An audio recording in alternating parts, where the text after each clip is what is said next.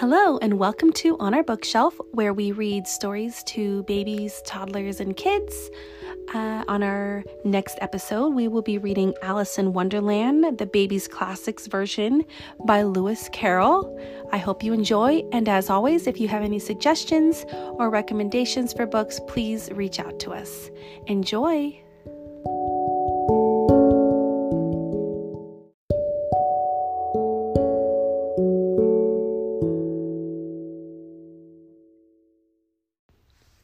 Alice yawned. Suddenly, a white rabbit ran by. "I'm late," he said. "A talking rabbit," thought Alice. "How curious." Alice followed the rabbit. She fell down, down, down. She landed with a thump. She drank from a small bottle and shrank. On the other side of the door, Alice found a cottage. Inside, she saw a cake. She took a bite, and she grew. The white rabbit threw cookies.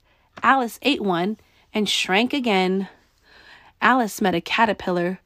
"Who are you?" he asked. "I'm not sure," said Alice. "I used to be taller." Alice asked a cat, "Where should I go?"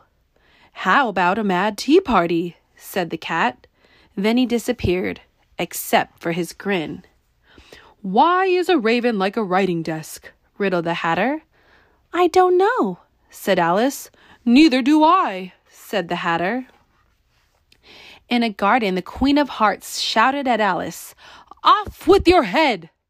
"Nonsense," said Alice. The cards flew at her. Suddenly, Alice woke up, brushing leaves from her face. She laughed. "I've had the most curious dream."